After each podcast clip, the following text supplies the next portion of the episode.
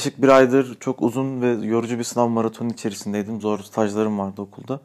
Okulun bitmesine az kaldı. Daha doğrusu sınavların bitmesine az kaldı ama bu maraton sonuna yaklaştıkça gerçekten bütün enerjimi sömürdü ve diğer işlere odaklanmamı acayip derecede engelledi. O yüzden ben de bir hafta erteledim. Sonra bir hafta da erteleyeyim derken sınav zamanı bu komple bu podcast işini ertelemiş oldum. Sonuç olarak bir, bir aylık bir ara vermiş oldum. Bu ara için öncelikle hepinizden özür diliyorum. Bugün bahsedeceğim konu aslında yazılım ve yazılıma verilen para ile ilgili. Daha doğrusu bizim ülkemizde yazılıma biçilen değerle ilgili. Şimdi öncelikle derdimi anlatayım size. Niye bu konu beni üzüyor? Şimdi şöyle bir anlayış var Türkiye'de. Yazılıma para verilmez gibi bir anlayış var halk arasında. Ne demek bu? Mesela birisi bir mobil uygulama alacağı zaman veya atıyorum en basitten bir işletim sistemine para vereceği zaman o parayı boşa giden bir para olarak görüyor. Veya atıyorum işletim sistemine korsan yükledi diyelim. Bir ofis uygulaması yükleyecek veya bir Photoshop yükleyecek. Herhangi bir işini görecek bir yazılım yükleyecek bilgisayarına. Ama o programa bir türlü para vermeyi insanlar gururuna yediremiyorlar. Niye yediremiyorlar aslında? Bugün biraz da bunu kendi kendi kendime tartışmak istiyorum. Şimdi sorunu bir şey yapalım, ele alalım tamamen. Bugün insanlar yazılımda ne yapıyor? Bir sürü işlerini hallediyorlar. İşte yeri geliyor ondan para kazanıyorlar. Yeri geliyor daha işlerini hızlandırmak için, üretim süreçlerini hızlandırmak için, kayıt tutmak için, hesap yapmak için her türlü iş için aslında bu bilgisayarları ve özellikle de içerisindeki yazılımları kullanıyorlar. E peki bu insanlar buna niye para vermiyor? Yazılıma niye para vermek istemiyorlar? Şimdi bunun insanlara göre çeşitli sebepleri var. Birincisi belki fiyatlarının fazla olması olabilir çeşitli yazılımlarda. Mesela bir işletim sistemi alacağınız zaman fazla para ödüyorsunuz veya daha büyük bir program alacağınız zaman işletim sisteminden büyük değil de mesela büyük bir program alacağınız zaman işte atıyorum ne olabilir? Mesela Apple kullanıcıları için Final Cut Pro pahalı bir program. Hani bin küsür Türk lirasına tekabül ediyordu en son yanlış hatırlamıyorsam. Veya bir ofis alacaksınız diyelim ofisin bütün programlarını içeren e, sürümleri yine aynı şekilde keza pahalı geliyor olabilir. Veya işte atıyorum Photoshop'un Adobe Creative Cloud'un bütün yazılımlarını almak istiyorsunuzdur. O tip bir işte uğraşmak istiyorsunuzdur. Yine yazılımlar pahalı gelebilir. Veya cep telefonunuza bir uygulama istiyorsunuzdur. Mesela ne uygulaması olsun? Not tutabileceğiniz, resim yapabileceğiniz, defter niyetine kullanabileceğiniz bir uygulamaya mesela 80 lira vermek istemiyor. İnsanlar bunun sebebini pahalılık olabilir. Parası fazla geliyor olabilir. Veya değmeye, bu verilen paranın bu yazılıma değmeyeceğini düşünüyor olabilirler. Hani fiyat performans diye bir şey var ya fiyat performans oranı diye insanlar sürekli söylerler. Ona değmeyeceğini düşünüyor olabilirler. Veya e, yazılım geliştirmenin hani bunu ben de yaparım diye düşünüyor olabilirler. Aslında o kadar zor bir şey olmadığını, insanların haybeden para kazandığını da düşünüyor olabilirler. Ki mesela insanların çoğu aynı şekilde böyle düşünüyor olabilir. Ee, onun dışında ne düşünüyor olabilirler? Onun kendine fayda sağlamayacağını düşünüyor olabilir. Çeşitli sebepleri var. Ama kurumsal hayatta düşünecek olursak büyük şirketler arasında geliştirilen yani büyük şirketler demeyeyim de hani bir ihtiyacınız var. Siz ona bir yazılım çözümü arıyorsunuz. Orada bile yani insanlar size çok komik paralar teklif edebiliyorlar. Şimdi son kullanıcı tarafını bir kenara bırakayım. Oraya birazdan geleceğim. Şundan bahsedeyim. Birisi size hani şirketinde kullanacağı bir yazılım yaptırmak istiyor. Siz bir yazılım geliştirirsiniz. O süreçte neler yaşanıyor aslında biraz ondan bahsedeyim kendi yaşadıklarımdan ötürü. Mesela İstanbul'da bir şirket vardı. Bir bilgisayar malzemeleri satıyor aslında. Böyle çok büyük bir şirket değil ama ihalelere giriyor. İşte alımlarda alımlara teklif veriyor. Şirketlere parça satıyor veya devlete parça satıyor. Bilgisayar parçaları. İşte RAM olur, kasa olur, monitör olur. Bu gibi işlem işlemleri hani yurt dışından kendisi getiriyor. Onlara da karını koyup üstüne satan bir şirket.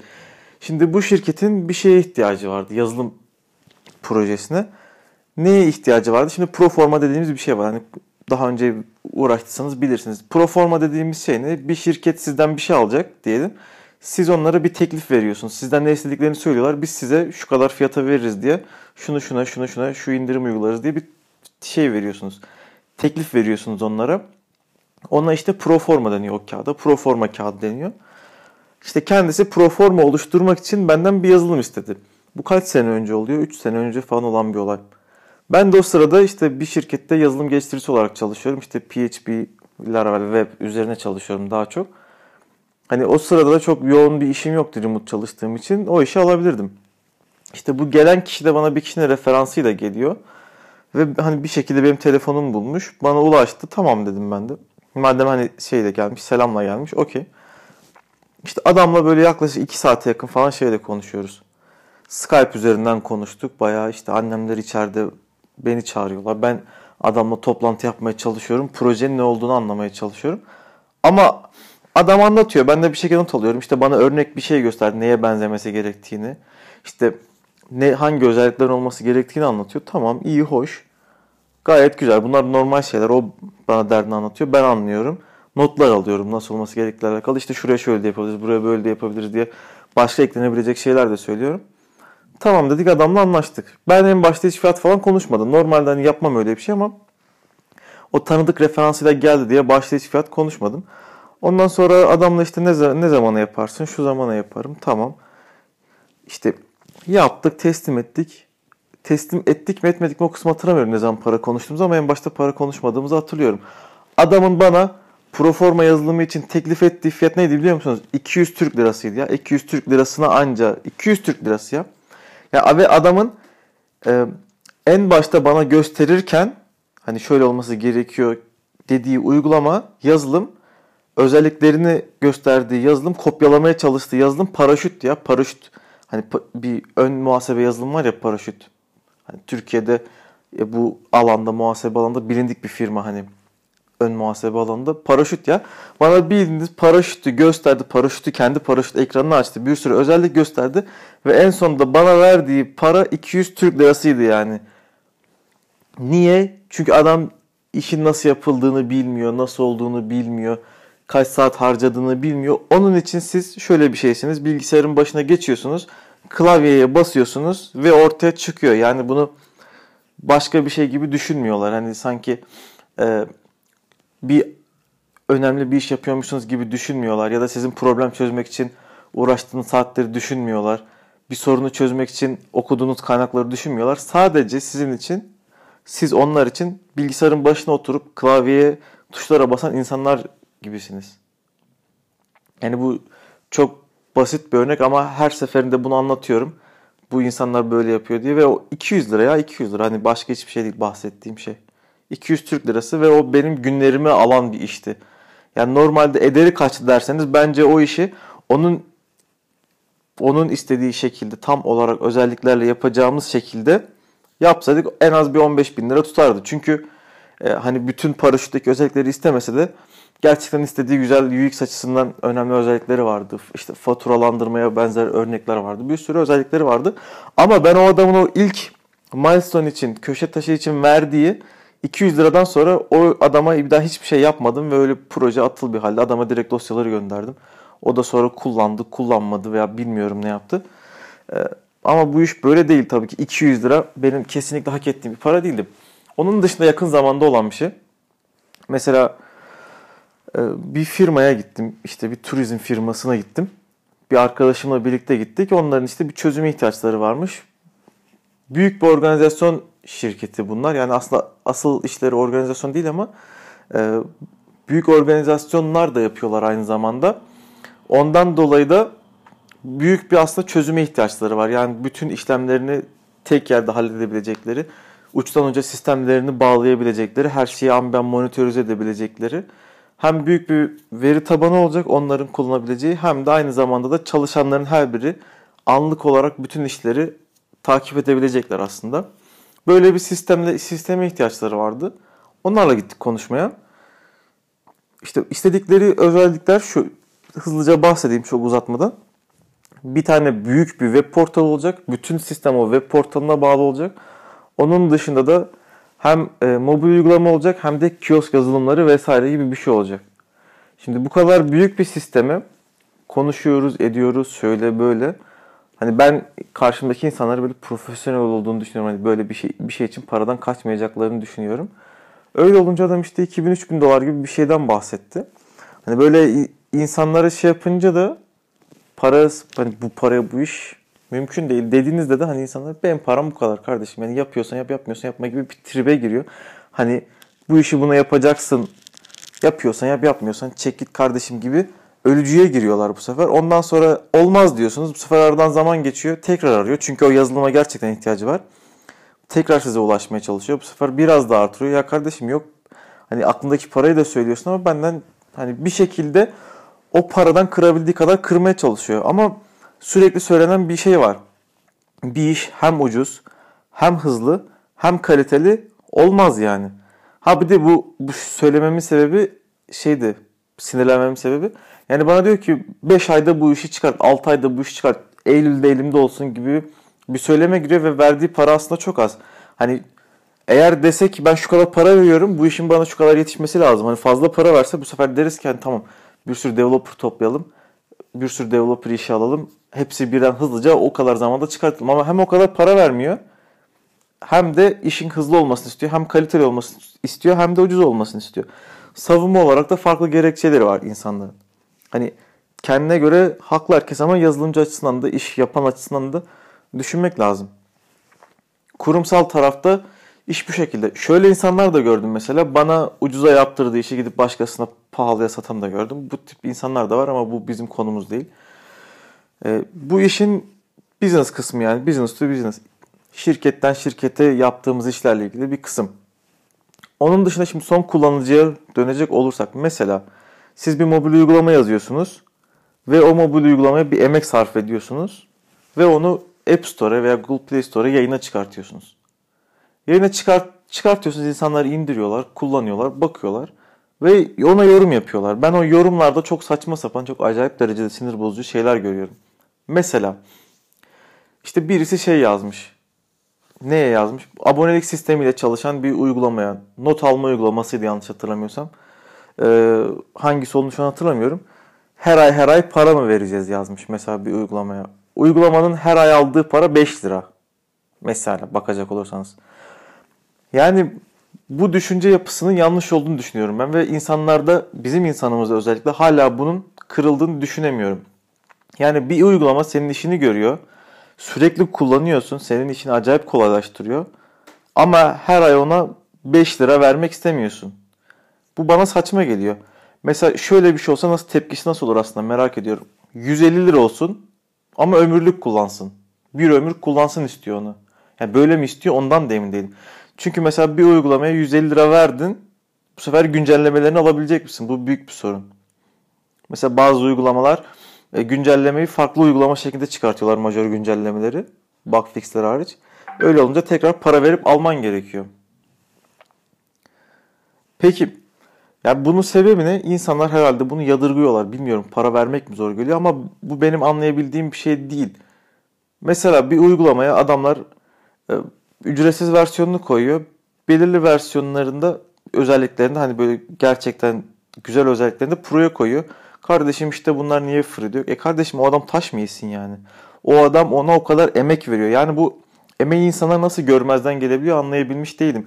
Yani adam senin bir sorununu çözüyor, bir problemi çözüyor. Sen ona para vermekten imtina ediyorsun. Yani böyle bir şey olamaz. Bir de şöyle bir olay da var. Mesela bir yazılımı tek para verdiniz. Eskiden öyleydi. Mesela bir yazılım para verirdiniz. CD ile alırdınız veya başka bir şeyle. Ee, veya lisans kodu alırdınız bir tane. Onu bilgisayarınıza kurardınız. Lisansını girerdiniz. Sonra biter, sonra başka bir güncelleme geldi mi siz o güncellemeyi alamazdınız. Önemli bir çoğunda böyleydi. E ama şu anki sistemde mesela abonelik sisteminde nasıl bir özellik oluyor?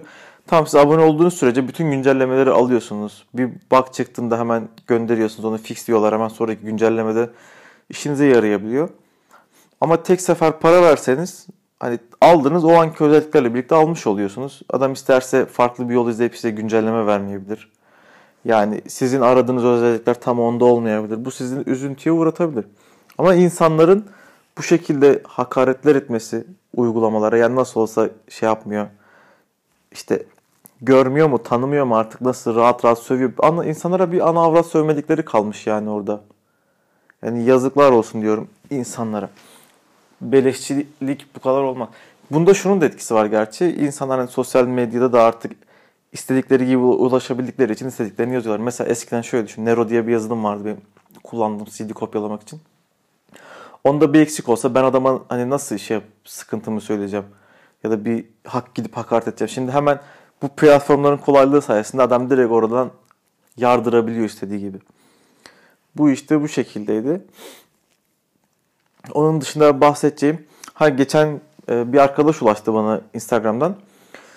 Doktor arkadaş, bir hekim arkadaş, pediatri uzmanı Doktor Murat. E, bana Instagram'dan yazmış. Ben hani Instagram DM'lerine çok sık bakmıyorum. Çok nadir baktığım olur. Ve o gönderdiği DM'de ben Instagram bildirimlerim kapalı. Bana bildirim gelmiyor. Ee, DM kısmına da çok sık girmiyorum. DM kısmına girdiğimde o bir istek yazıyormuş orada. Onu fark etmemişim. Hani birkaç gün sonra fark ettim ama baktım istek varmış. Girdim. Kendisi Doktor Murat bir e, mobil uygulama geliştirmiş. Ikterius diye. Yeni İkter, İkter sarılık demek. Tıp dilinde veya artık Latince'de, Latince kökenli bir şey de olabilir. Yeni doğan sarılığında böyle bir e, şey var, rahatsız, hastalık tanımı var. Yeni doğan sarılığıyla ilgili bir kılavuz olacak bir mobil uygulama geliştirmiş kendisi. Bana Instagram'dan ulaştı. Ben de sizin podcast'inizi dinledim. E, böyle bir mobil, ben de bir mobil uygulama geliştirdim diye. Hekimlerin bu alanda uygulama geliştirmesi beni gerçekten mutlu ediyor. Çünkü bir problemi direkt tespit edip ona anında çözüm üretebilmek gerçekten büyük bir meziyet bence. İki alanda da var olmak gerçekten kıymetli bir beceri. E, kendisi de uzman yani böyle hani benim gibi henüz öğrenci, tıp fakültesi öğrencisi veya asistan hekim değil. Kendisi uzman.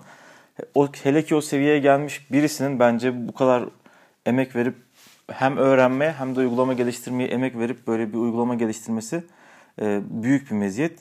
Hani kendisine teşekkür ediyorum. Aynı zamanda kendisini tebrik, takdir ediyorum. Kendisiyle belki ileride bir bölüm de çekeriz. Uygulamasının adı Icterius.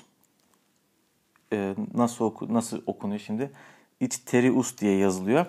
App Store'dan veya Google Play'den istediğiniz gibi indirebilirsiniz uygulamayı. Ee, ona da destek olabilirsiniz. Ben kendisine burada tekrardan bu vesileyle teşekkür ediyorum. Şimdi mevzuyu toparlayayım kısaca. İnsanlar yazılıma bir şekilde para vermek istemiyorlar.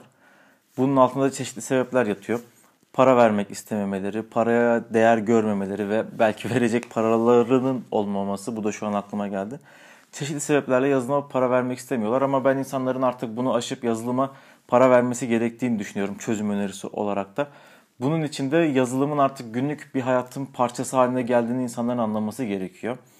Ee, mesela şimdi günümüzde artık kodlama şu bu çok popüler hale geldi ve bunun artık para verilebilir, para eden bir şey olduğuna insanların ikna olması gerekiyor. Yani bu soyut bir şey olabilir gözünüzde görmediğiniz bir ekmek gibi veya marketten aldığınız herhangi bir çikolata gibi görünmeyen bir şey olabilir elinizde tutamadığınız. Ama sonuçlarını her gün hayatınızın her her yerinde gördüğünüz şeyler aslında yazılımla oluyor mottosunu insanlara bence gayet güzel bir şekilde anlatmamız lazım. Şu an yeni gelen nesilde ben bunun biraz daha aşıldığını görüyorum. Mesela en basitinden sokaktan 10 tane genç çevirseniz bence bunların iki tanesinde Spotify aboneliği vardır. Bu Spotify da sonuçta bir yazılım. İşte işimizi kolaylaştıran bir yazılım aslında temelde baktığımızda bir mobil uygulama, bir hizmet gibi düşünebiliriz. Spotify aboneliği vardır. Onun dışında mesela ben hazırlanan, üniversite sınavına hazırlanan gençlere bakıyorum. Onları yine benzer şekilde e, sorularını gönderdiği uygulamalar, yine abonelik şeklinde yaptıkları şeyler var. E, onun dışında oyunlara para veren gençler var. Sonuçta bunlar da bir yazılım, bunlar da bir değer üretiyor. Bunlara para veren gençler var. Ama biraz daha üst seviyeye yani yaş vermek ne kadar doğru olur bilmiyorum ama benim gözlemlerim 30-35 e, yaşın üstündeki insanlar hadi 40 yapayım onu. Ve özellikle bu teknoloji dünyasından uzaksa bu yazılıma verilen paraya acayip derecede acıyorlar ve çöpe atılmış para olarak gözüyle bakıyorlar. Hani belki onların ihtiyaçlarına yönelik olmadığı için böyle düşünüyor, düşünüyorlardır bilmiyorum ama benim e, düşündüğüm şey aklımdaki şey bu sorunun hani çözülmesi gerektiği artık yazılımın da normal bir şeymiş gibi yani normal bir şey zaten de hani bir markette satılan bir çikolata gibi, bir ekmek gibi, bir makarna gibi, bir sebze gibi ya da kilosu kiloyla satılan bir sebze gibi para verilebilir bir şey olduğunu insanların zamanla anlaması gerektiğini düşünüyorum. Aynı zamanda e, belirli bir yaşın üstü ticaretle uğraşan veya esnaflık yapan veya herhangi bir iş üzerine çalışan insanların da yazılım yaptırmak isteyen insanların da bunu anlaması gerektiğini düşünüyorum. Yoksa bu sefer komik şeylerle geliyorlar karşımıza. İşte komik fiyatlar verebiliyorlar. Ee, benim bizim yeğen de yapıyor, bizim şu da yapıyor, bizim bu da yapıyor gibi komik şeylerle karşınıza gelebiliyor. Gelebiliyor insanlar. Bunların da zamanla nesil değiştikçe artık normalleşeceğini de düşünüyorum.